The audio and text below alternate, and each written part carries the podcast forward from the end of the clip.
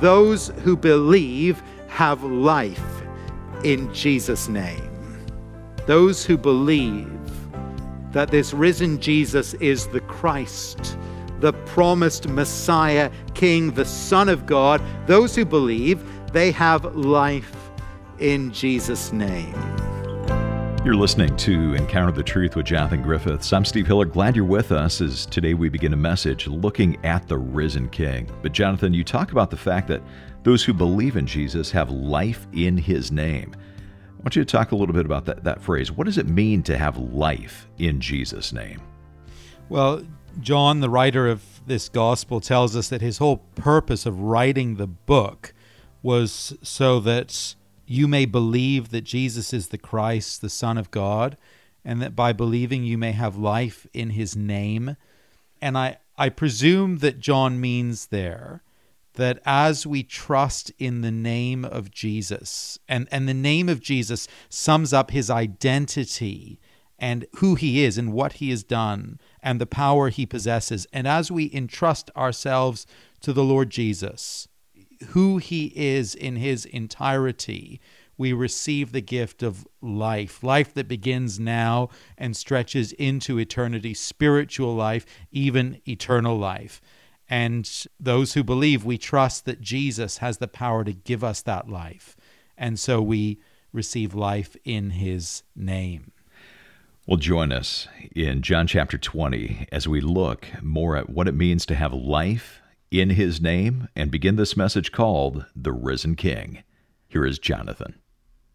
Christ is risen. He is risen indeed.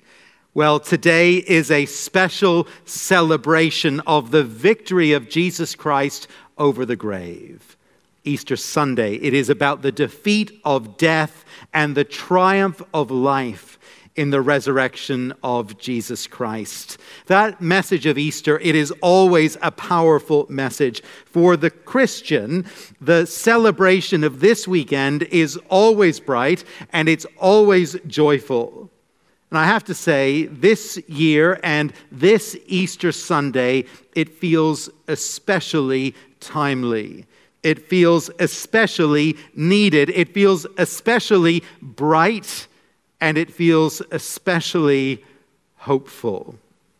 We are now living through the most fearful pandemic that the world has seen in a century and more. Our comfortable illusions of immortality through modern medicine and through universal health care and all the rest, those illusions have been unceremoniously shattered and swept aside. Our world's most gifted scientists are confounded by this invisible virus. Our best hospitals are overwhelmed. Rich and powerful nations around the world are crying out for basic supplies that they cannot procure for any price, and we are all forced, each one of us, to confront this ugly reality of death.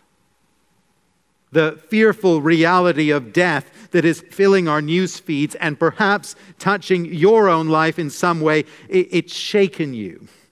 And you want this Easter to give special consideration, fresh consideration, new consideration perhaps, to spiritual realities. To be entirely honest, you are looking for hope. And you're wondering, perhaps in a way that you've never wondered before, you're wondering if the message of Easter holds hope for you. Well, if that's where you are today, I'm especially glad that you are joining us. I'm glad because we all need to receive hope in this present time. And as we turn to John's gospel to hear of the resurrection of Jesus from the dead, we are given the joyful news that Jesus Christ offers the concrete hope of eternal life to all who will believe. On Good Friday, Jesus has been crucified and he's been laid in a tomb. And in John chapter 20, where we're focusing today, we pick up the story early on the Sunday morning, on Resurrection Day. Mary Magdalene, a faithful follower of Jesus who had actually stood by him at the cross, she now comes to the tomb where Jesus has been laid. But the great stone that sealed the tomb, it's rolled away. and the tomb is empty. Bewildered and concerned, she runs to get the other disciples. Two of them come to look, and they find within the tomb the linen burial dressings, but no body. Now, we have to remember that these devoted disciples, they don't have a full understanding of what was happening. They had listened to Jesus speak about his coming death and his coming resurrection, but the penny, it hadn't dropped for them. And so when Jesus was arrested and Jesus was taken away and Jesus was crucified, most of them abandoned Jesus in fear and in confusion. They thought that it was all over. They hadn't understood that it was his intention and his plan both to die and then to rise. They hadn't understood what the Old Testament had predicted and promised about the death and resurrection of the Christ. But suddenly now the penny drops for the first disciple. And this is perhaps John himself, verse 8. Then the other disciple who had reached the tomb first also went in, and he saw and believed. For as yet they did not understand the scripture that he must rise from the dead. The other disciples go home, but Mary Magdalene stays standing at the tomb, weeping. She hasn't understood that Jesus is alive. To her, the tragedy of his death has now been compounded by the theft of his body. But then a man appears to her. She thinks this is the gardener, and then Jesus speaks her name. And at that moment, she recognizes him. And she runs and tells the other disciples, in joy and in amazement, I have seen the Lord. In the next scene, we come to see the disciples gathered in a house, cowering with the doors locked. The religious leaders that lobbied to put Jesus to death only days ago, they think perhaps they will come for them next. But in the midst of this fearful scene, Jesus appears. He speaks peace to them, and he shows them his hands and his side, still bearing the wounds of the cross, even now in resurrection life. One of the disciples was missing from this gathering, a disciple named Thomas, and he ends up having his own unique experience of the risen Jesus. And this is where we pick up the story now. I'd like to read from verse 24 of chapter 20. And it would be great if you could follow with me if you've got a Bible where you are. John chapter 20, verse 24, down to the end of the chapter. Now Thomas, one of the 12, called the twin, was not with them when Jesus came. So the other disciples told him, we have seen the Lord. But he said to them, unless I see in his hands the mark of the nails, and place my finger into the mark of the nails, and place my hand into his side, I will never believe. 8 days later, his disciples were inside again, and Thomas was with them. Although the doors were locked, Jesus came and stood among them and said, peace be with you. Then he said to Thomas, put your finger here and see my hands, and put your hand and place it in my side. Do not disbelieve, but believe. Thomas answered him, my Lord and my God. Jesus said to him, have you believed because you have seen me? Blessed are those who have not seen and yet have believed. Now Jesus did many other signs in the presence of the disciples, which are not written in this book, but these are written so that you may believe that Jesus is the Christ, the Son of God, and that by believing you may have life in his name.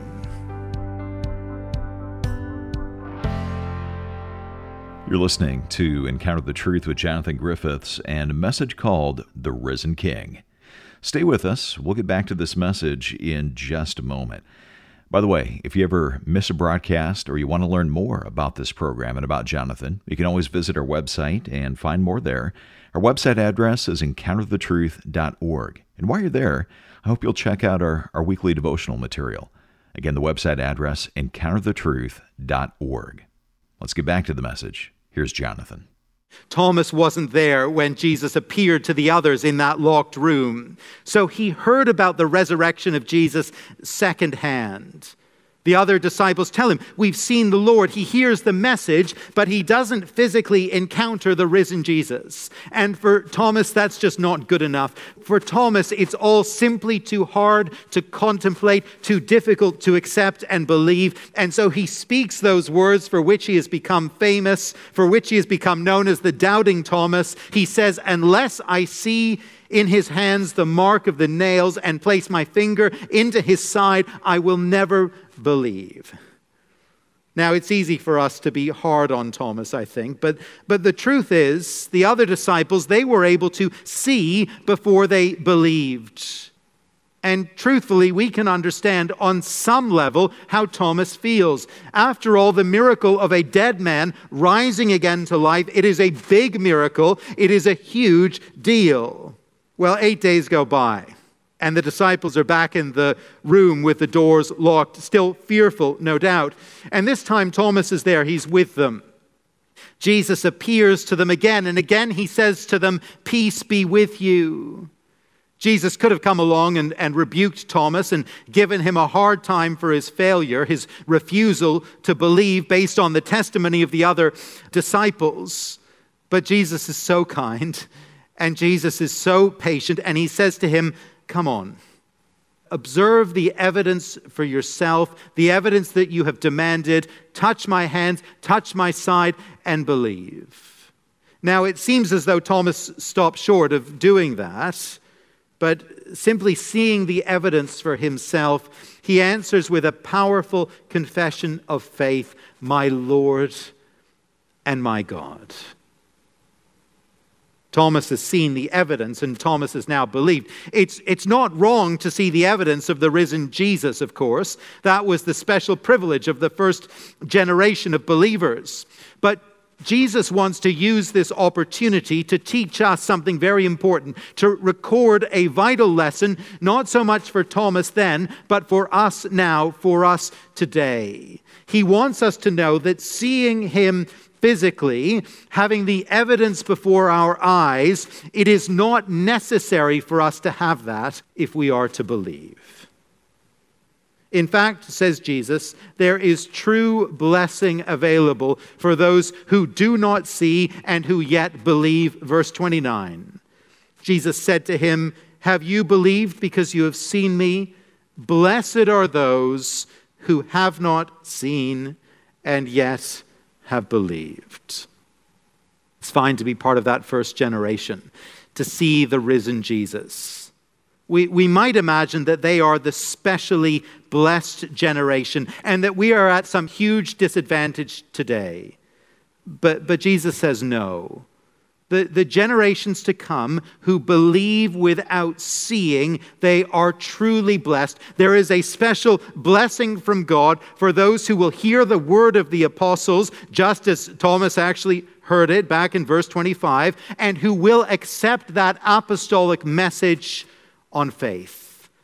The blessing upon such people is nothing less than this. It is acceptance by God, and it is the gift of eternal salvation. It is the blessing of life. And it is just as equally available to those who do not see as it is to those who did. Now, at this point, John the Apostle, he moves out of the background. He steps away from simply being the narrator of the story, and he steps into the foreground, and he tells us why he has written his book. He tells us how he, as one apostle and one eyewitness of these events, how he intends to be part of the process of belief. Verse 30. Now, Jesus did many other signs in the presence of the disciples, which are not written in this book, in my gospel, but these are written so that you may believe that Jesus is the Christ, the Son of God, and that by believing you may have life in his name. Jesus did so much else in his earthly ministry. He performed so many miracles that were signs of his identity and signs of his mission. But, John says, I have written this much down in my book so that you may believe and that by believing you may have life. As we celebrate Easter Sunday, 2,000 years after the events of the historical resurrection of Jesus. You and I, we don't have access to the visible, physical evidence of the resurrection. The risen Jesus, he is now in heaven above. But here is what we do have before us. Here is what we have in plain sight. We have the witness, the message of the apostles. We have their testimony written down. We have John's testimony that Jesus died and he rose again. And John's purpose in writing is that we should believe that testimony and by believing have life in Jesus' name. I think there's essentially one big point to this remarkable passage. And so I only want to make one simple point in this sermon. For those expecting 3 or 4 points, I hope you won't feel too disappointed or shortchanged this morning. I want to make one simple point, then I want to apply that truth in 2 simple ways. Here's the point. Here's the heart of this resurrection passage. It is simply this: those who believe have life in Jesus' name. Those who believe that this risen Jesus is the Christ, the promised Messiah, King, the Son of God, those who believe, they have life in Jesus' name. God promised centuries and generations before that he would send a king into the world, a Messiah who would be his own son. He would liberate his people from bondage and bring them into a glorious future. The Israelites of Jesus' day thought that their Messiah would come and liberate them from Roman oppression and lead them into a glorious political and national future. And so when Jesus came along and he didn't take up a sword and he didn't lead a political movement or set out a political vision, the people, they just didn't know what to do with him. They eventually came to resent him and they largely rejected him as their Messiah. This man can't be the promised Savior. Where is the sword? Where is the political movement? Where is the king that we've been waiting for? And hence their eagerness to have him removed from the scene. But what so many people failed to see was this: God's plan for his saving king wasn't so small and so meager as for him merely to bring about a political or a military liberation, to save the nation from the Romans or any other worldly power. No, God's plan and God's ambition was far greater. His Christ, his Messiah, his Son would come and liberate humanity from its deepest bondage and address its deepest need. The Bible tells us that the root cause of all pain and all suffering and all bondage in this world is the fact that we've turned from God to live our own way without reference to him. We've become alienated from him as a whole people. We've invited his judgment for the evil that we have thought and said and done, and we experience the fruit of that rebellion as the beauty of human life ends again and again in the tragedy of the grave. Now that's our deepest need. That's our biggest problem. We are a people who were created to live, but because of sin, we are destined to die. And so God's plan for his Messiah was for him to come into the world and pay the price of that rebellion, to bear the judgment for sin at the cross, and then to rise again in victory over the grave. That was God's plan for his Messiah, his saving king, even his son. And what John wants us to see and what John wants us to believe, verse 31, is that this Jesus, the risen Jesus, is indeed the Christ, is indeed the Son of God, is indeed the Savior that the people of God had been waiting for all these years and generations. John has recorded plenty of miracles in his book, plenty of what he calls signs, but the resurrection of Jesus Christ from the grave, it is the greatest one of all. You see, if Jesus did in fact conquer the grave, then all his claims must be true. His gospel must be valid. His power, it must be limitless. And the record of the resurrection is here in John chapter 20 for us to consider, for us to accept, for us to believe. We have eyewitness testimony. And of course, Added to all that, we have the evidence of 2,000 years of history since. History that shows us how the historical fact of the resurrection of Jesus Christ has transformed lives and reshaped world history. And so today we have an offer and we have an opportunity. There is blessing for those who have not seen and yet have believed. There is nothing less on offer than life in His name.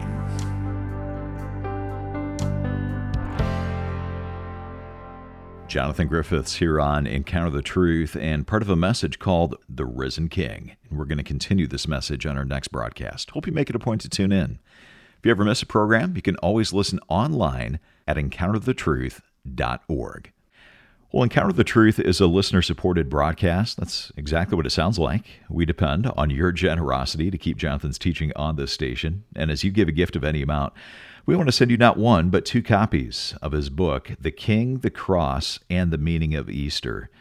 And Jonathan, as you sat down to write a book about Easter, what were you setting out to accomplish? I mean, what was your goal as you began to write this book? Well, you know, I'm really fascinated that we've got four Gospels in the New Testament. We don't just have the one. We've got Matthew, Mark, Luke, and John. Mm-hmm. And I've always been particularly fascinated by John's account of the Easter story and especially actually of the trial of Jesus leading up to his crucifixion. And it seems to me that there's something very remarkable going on as Jesus undergoes the trial of a criminal before he's crucified, quite unjustly, entirely unjustly.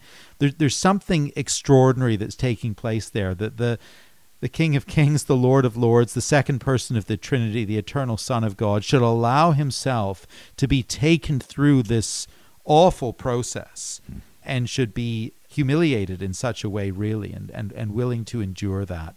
And I think within the trial, what we see is, although Jesus is facing trial at the hands of a human judge, what John wants us to see is that Jesus is the judge. And although Jesus stands before a human ruler, what John wants to see is that Jesus is the supreme ruler. And the fact that Jesus, who is judge and who is ruler, should endure these things for our sake, it heightens for us our understanding of his dignity and his grace and his mercy and his majesty. And that's something I really want to explore, and I try to explore in this little book. And I trust that sort of walking through that together and exploring it together will be rich for readers, will be stimulating, will maybe be a little bit challenging, maybe for some of our perceptions of the Lord Jesus, and ultimately will move us to respond to him personally in faith and adoration. Jonathan, I could see for the person who knows Jesus, this is just going to be a reminder of who he is and remind us of the fact that he paid the ultimate price for us in going to the cross and lead us to worship him. But for the person who doesn't know Jesus, I could see how this book could even potentially be used to introduce someone to Jesus. And I really hope it will. And the book is written, you know, with that aim certainly in mind. I think it'll be particularly helpful to those who might see Jesus really as a victim in the whole story of Easter. You know, you maybe think, well, he's a good man and it's a tragedy that he died in this way. And of course, that's true.